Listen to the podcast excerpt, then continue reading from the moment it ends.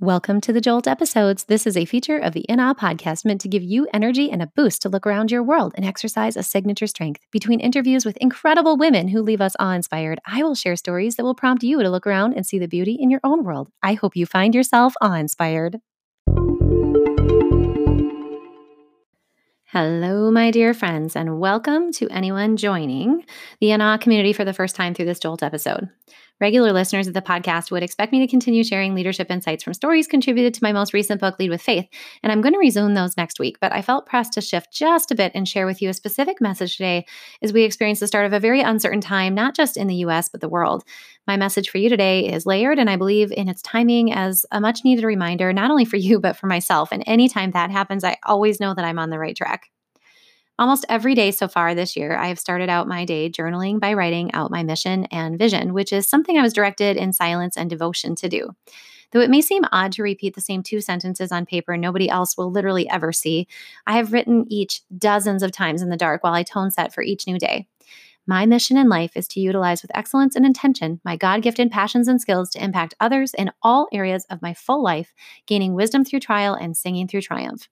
I've written this statement down so many times, it is ingrained in my memory, and there's no longer any stumbling or thinking about the order of the words in the sentence or the structure of the phrases. They flow off my tongue and in my mind with ease from the rote way in which I've written them daily.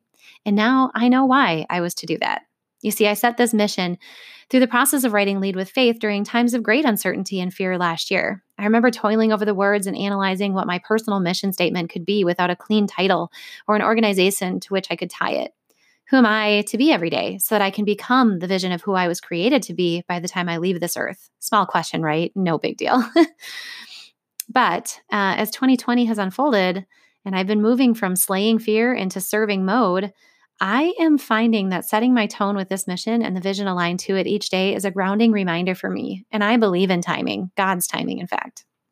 Today, one of my friends and professional associates, Jimmy Casas, has a book launching titled Live Your Excellence Bring Your Best Self to School Every Day. Last month, I had a chance to preview an advanced reader copy, and I could not help but shake my head in amazement as I read this message, knowing how important it is in my own life as well as those serving in public education. By vulnerably and impactfully weaving in his stories of struggle and doubt throughout his expansive career, Jimmy gives us multiple entry points to review our own journeys as I read, it was like freeing myself from the weight of those old stories and empowering myself to invest lessons into refreshed experiences. As I've been completing my practicum for superintendency, and as I've been going into schools across the country in my role as a leadership coach, I've been amazed to see how living my own mission of utilizing my skills and passions with excellence and intention is creating deep meaning not only for myself, but those I currently serve. And I believe that we are not the product of any of our failures, nor are we completely defined by marked successes. Rather, we must be on the pursuit of our own personal and professional excellence every day, despite our past triumphs and trials. Jimmy's message passionately encourages us to invest in students, colleagues, and ourselves in order to live out excellence one interaction at a time. And I'll be clear amid mass fear and panic, as evidenced by cleaned out toilet paper racks at our local retailers, those investments are critical right now, my friends. Fear in its many forms seems to reduce us all to average and make us move in ways we normally wouldn't step.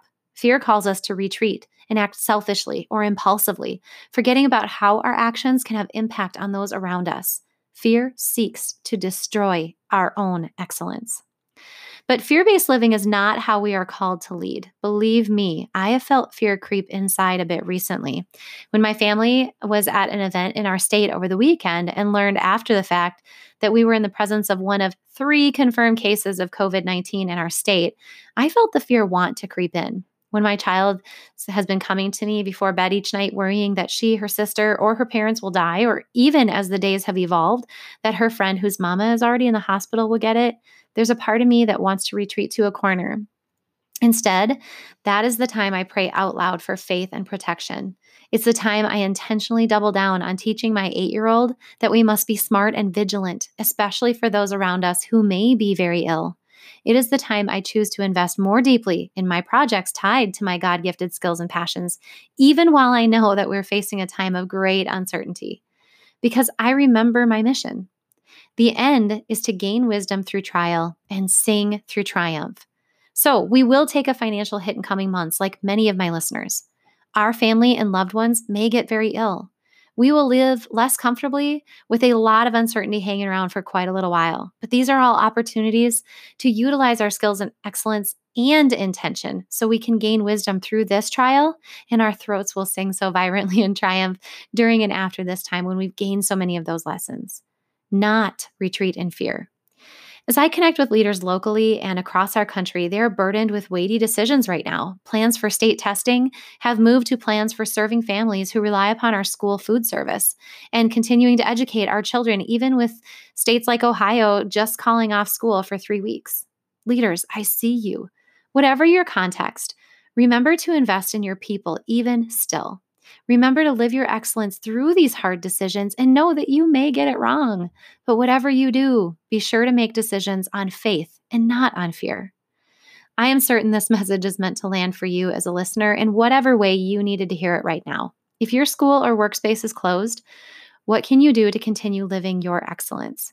If your school or workspace remains open, how can you live your excellence and invest in those that need you the most?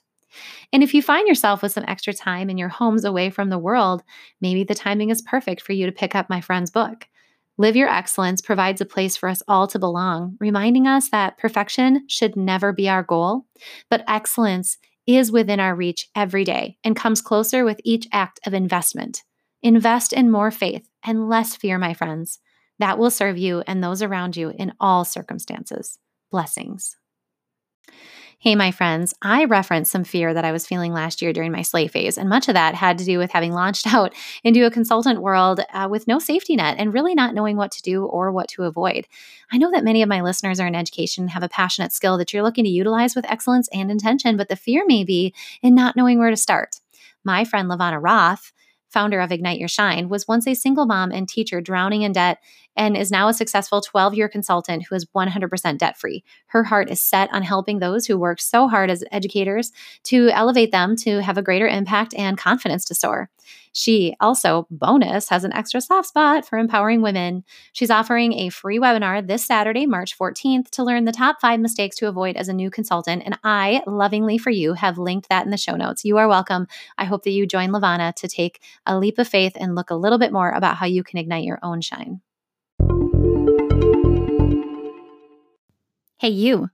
Yeah, I'm talking to you, listener, checking out this Jolt episode. Hey, I want to see what you're seeing in the world. So hop on over to Twitter or Instagram or Facebook or wherever you want and pop out a quick sentence or a picture or something that inspired you this week. Let's let's share with one another, show the community what you're seeing with your eyes to see the beauty in the world. Hashtag in awe to rise.